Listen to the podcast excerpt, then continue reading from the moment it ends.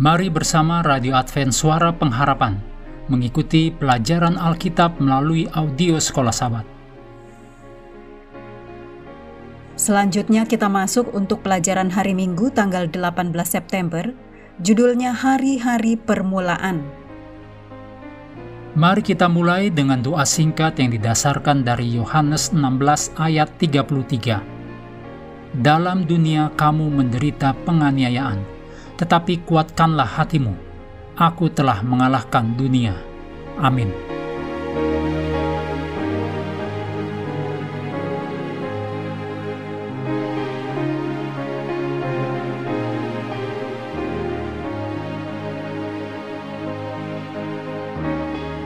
Kitab suci memberi kita sedikit informasi tentang tahun-tahun awal Yesus.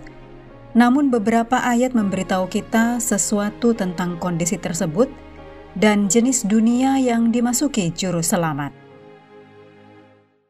Lukas 2 ayat 7 juga ayat 22-24, Imamat 12 ayat 6-8, Matius 2 ayat 1-18 adalah ayat-ayat yang memberi informasi tentang jenis kehidupan yang Yesus hadapi sejak awal. Dilahirkan di palungan, dibungkus dengan kain lampin.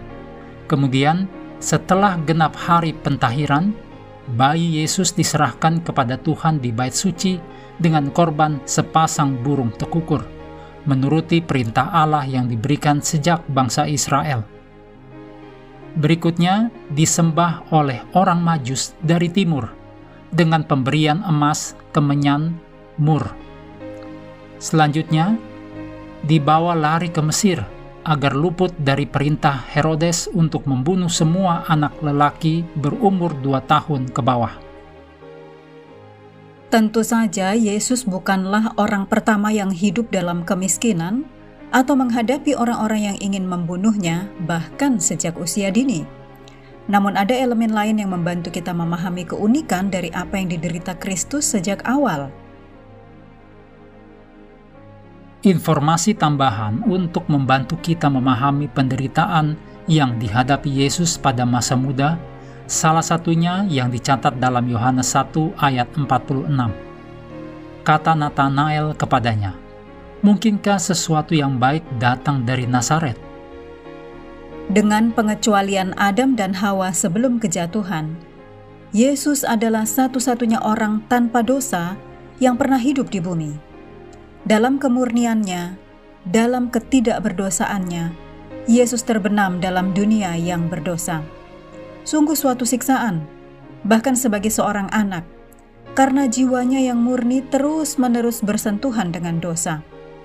Bahkan dalam kekerasan kita karena dosa, kita sendiri sering menjauhkan diri kita dari paparan dosa dan kejahatan yang kita anggap menjijikkan. Bayangkan bagaimana rasanya bagi Kristus, yang jiwanya murni, yang tidak sedikit pun ternoda oleh dosa. Pikirkan kontras tajam antara diri Yesus dan orang lain di sekitarnya dalam hal itu. Itu pasti sangat menyakitkan bagi Yesus. Tanyakan pada diri sendiri, seberapa peka saya dengan dosa-dosa yang ada di sekitar kita? Apakah dosa-dosa itu mengganggu saya, atau apakah saya dikeraskan dengan dosa-dosa itu? Jika diri dikeraskan dengan berbagai dosa, mungkinkah karena hal-hal yang dibaca, ditonton, atau bahkan dilakukan? Pikirkan tentang itu. Mengakhiri pelajaran hari ini, mari kembali kepada ayat hafalan kita, Matius 27 ayat 46. Kira-kira jam 3 berserulah Yesus dengan suara nyaring, "Eli, Eli, lama sabachthani." Artinya, "Allahku, Allahku, mengapa engkau meninggalkan aku?" Hendaklah kita terus tekun mengambil waktu bersekutu dengan Tuhan setiap hari bersama dengan seluruh anggota keluarga, baik melalui renungan harian, pelajaran Sekolah Sabat, juga bacaan Alkitab sedunia, percayalah kepada nabi-nabinya, yang untuk hari ini melanjutkan dari 1 Samuel pasal 12. Tuhan memberkati kita semua.